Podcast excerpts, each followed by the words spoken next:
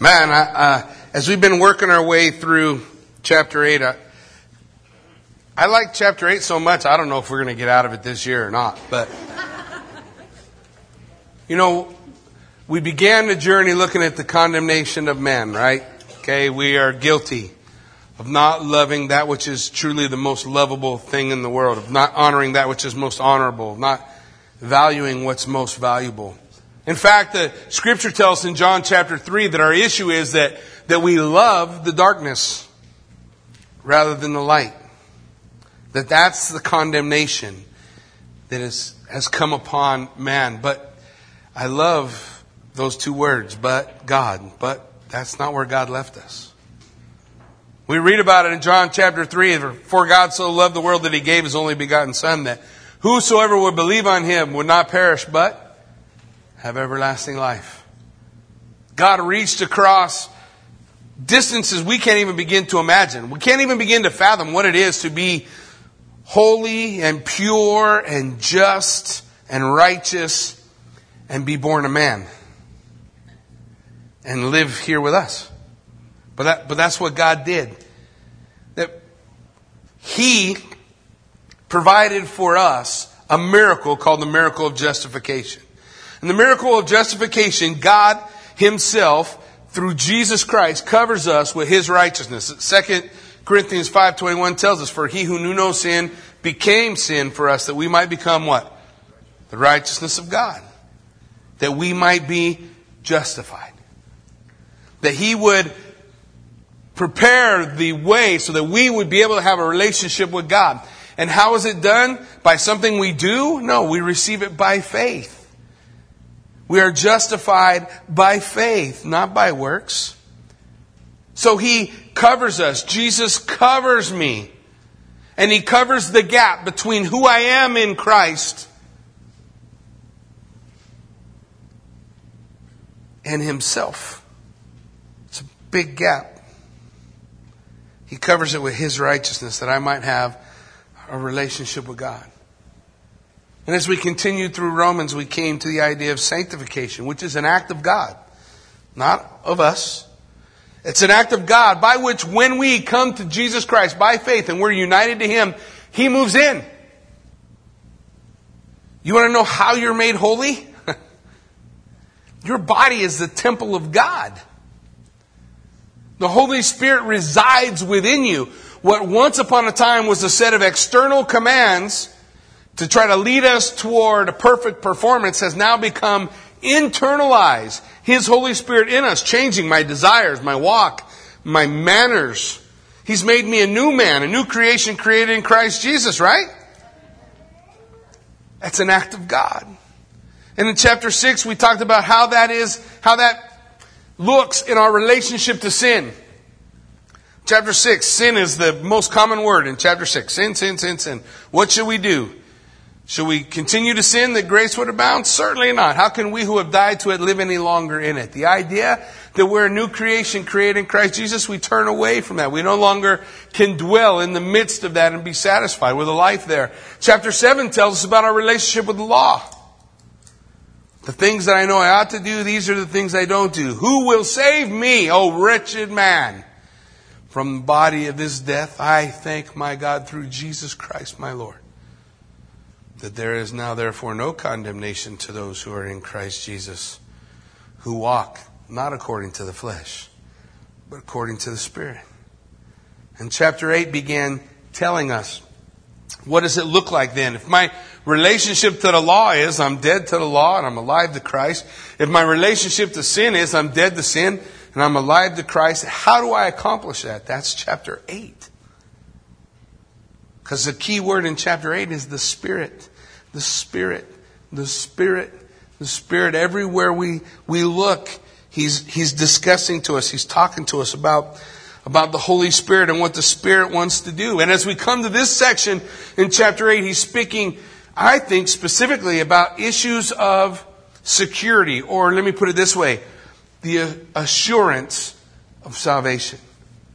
You ever pondered or wondered or, or struggled with the idea of assurance? Like, am I really His? And, and what, how can I know? How can I know that I am really His? Well, these four verses that we're going to look at this morning. The four verses that we're going to dive into. There are two hints just here. Two things specifically that he tells us that you can know that the Holy Spirit is in you and thus you belong to him. The key here is that we understand, that we come to realize, that we come to know beyond a shadow of a doubt that we're born again. See, born again is not some archaic term. It's the reality of where we are. If we are born again in Christ, we are justified, we are sanctified, we are glorified, and we can be assured, secure in our salvation. As you sit there in, in, Romans chapter 8, just flip over to John chapter 3 real quick and let's take a look at some of the things that Jesus said in regard to this very thing that we're going to be discussing this morning. In John chapter 3, we'll pick it up about verse 3. Jesus is meeting with Nick at night. Nicodemus, Nicodemus has seen you. Now you'll remember that all the time, won't you? Nicodemus had come to him. He's come to him with some questions. Jesus is meeting with him. It says, Jesus answered and said to him, Most assuredly I say to you, Unless one is born again, he cannot see the kingdom of God. So Nicodemus said to him, How can a man be born when he is old? Can he enter a second time into his mother's womb and be born? And Jesus answered, Most assuredly I say to you, unless one is born of water, that's to be born of the flesh, and born of the Spirit, he cannot enter the kingdom of God. For that which is born of flesh is flesh, and that which is born of spirit is spirit. Do not marvel that I said to you, you must be born again. The wind blows where it wishes, and you hear the sound of it, but cannot tell where it comes from, excuse me, and where it goes. So is everyone who is born of the Spirit. To be born again to receive the Holy Spirit inside of us, the, the, the, guarantee of our sanctification, that we've been made holy by His presence living inside of us. That He's continuing a work that, that leads me toward holiness as He lives inside of me. That I've come to that place by faith. That I believe. That I let go. Remember the cliff? We let go of the cliff and we grab the hold of Jesus' hand with both hands. We're all in. We're all in with Him. Now look back at Romans chapter 8. You remember last time when we talked about Romans chapter 8, verse 9. Look what the scripture tells us there. In Romans 8, 9 it says, But you are not in the flesh, but in the Spirit. If indeed the Spirit of God dwells in you. Now if anyone does not have the Spirit of Christ, he is not his. Jesus said, I tell you, you must be born again. And when we are born again, that part of us which has been dead since the fall of man is made alive through His Spirit living within us. That's the guarantee. That's the assurance of our salvation. But here's the reality. You and I have all lived in this. That is, I can't see it, touch it, taste it, feel it. How do I know? And a lot of people try to come together and give us ways that we can know that the Holy Spirit's within us. We can know by the fruit of the Spirit coming out of our life, the fruit of the Spirit being love. We can know by the gifts of the Spirit manifesting themselves in our life. We can know, but we don't have to go that way. We can just look practically here in Romans chapter 8 and say, Paul, what are you telling us? How are you telling us that we can recognize that the Holy Spirit is in me? Because that's everything. If you don't have the Holy Spirit, you're not His. If you have the Holy Spirit, you are secure. Well, let's take a look. In verse 13, where we began this morning, it says, For if you live according to the flesh, you will die. Living according to the flesh brings death. But if by the Spirit you put to death the deeds of the body, you will live. And you remember last time we talked about this. We discussed what the deeds of the body were and, and, and how they brought life. And we discussed what the scripture is talking about because it says that by the Spirit we must put to death the deeds of the body, right? that, that want to lead us into the flesh. so there were three things we talked about specifically. One of those was being this set your mind on the things of the Spirit. We set our mind on the things of the Spirit. Romans told us about that, that we direct our mind, our heart, our spiritual focus to the things of the Spirit. Now, how do we do that? By setting our mind on the words of God and the reality that they stand for. That we declare there's no longer a famine for the Word of God in our life. That there is a feast for the Word of God. We set our mind on the Spirit by setting our eyes on the things of the Spirit. God's Word in my life. I set my eyes to His Word. And the last thing I do is I receive them by the hearing of faith, not by works of the law. That means I believe God's Word more than I believe my circumstances. That I hold on to His promise no matter what it looks like and I say, this is true and everything else is a lie. Because it is. The declaration of verse 13 is a declaration of war against, please listen to this word is important, my sin. It's not a declaration of war by which we go out and worry about others' sin. We got a full plate just dealing with our own, don't we? So the point here is that I declare war against my sin, my sin. Verse 13 has, has laid out for us this concept, walking by the Spirit, how that looks, setting my mind on the things of the Spirit, focusing in God's Word, believing His promises by faith, receiving what He gives, and that is how I put to death the deeds of the body or my sin, mine. Now look at what He tells us in verse 14 because it's so huge. For as many as are led by the Spirit of God, these are the sons of God. Now look, if we had just pulled that verse out of context and I said to you, what does it mean to be led by the Spirit of God?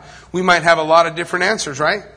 I was led by the Spirit of God to move to Buell. I felt God calling me to pastor at Calvary Chapel in Buell. I, I, I, was led by the Spirit of God to marry my wife. Those are all forms of being led by the Spirit of God. And, and that may be true, but that's in context. That's not what he's talking about here. See, in verse 13, he said, Those who put to death the deeds of the body by the Spirit, they will live for or because as many as are led in this way to put to death the deeds of the body are led by the Spirit of God. They are the sons of God. Assurance number one. If you hate your sin, if you declare war against your sin. You're not making peace with your sin. You're not satisfied in your sin. You're not going to wallow in your sin. You've declared war. It doesn't mean you always are victorious. But it does mean that there is always that declaration of war that the enemy knows. I'm not going to make peace with this sin. I'm being led by the Spirit of God. That's evidence that the Spirit of God is in me. When we declare war. Everyone led by the Spirit of God in this way. It's the evidence. It's the evidence that the Holy Spirit is with me. Now, you notice I, there's lots of other evidence. I'm just talking about Romans 8. And I love it because it's so simple. You see, that's why it's such a big deal if I'm sitting in the middle of the feedlot on top of the big pile in the middle and I think I'm king of the world because I'm on all this junk, all this garbage, I'm in all this sin and I'm satisfied to be there. This scripture would say you're not being led by the Spirit. Because if you're led by the Spirit, you'd be making war against that sin, not sitting in it. Amen. You make war. And that declaration of war is evidence that God is in me. that I'm justified, that I'm sanctified, that I'm looking forward to being glorified and experiencing some of that now, and I can be secure in my salvation because it is wrought for me by the finished work of Jesus Christ. For as many as are led by the Spirit of God, led in this way, I'm a chip off the old block. I'm led by His Spirit. His Spirit moving and working in me. I'm led by Him. I love what He loves. I hate what He hates. My heart breaks.